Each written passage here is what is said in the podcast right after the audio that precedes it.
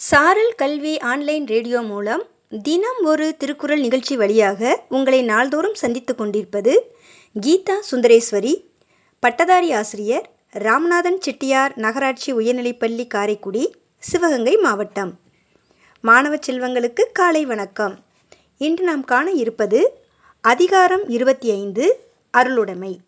குரல் எண் இருநூற்றி நாற்பத்தி ஒன்று. அருட்செல்வம் செல்வத்துள் செல்வம் பொருட்செல்வம் பூரியார் கண்ணும் உள.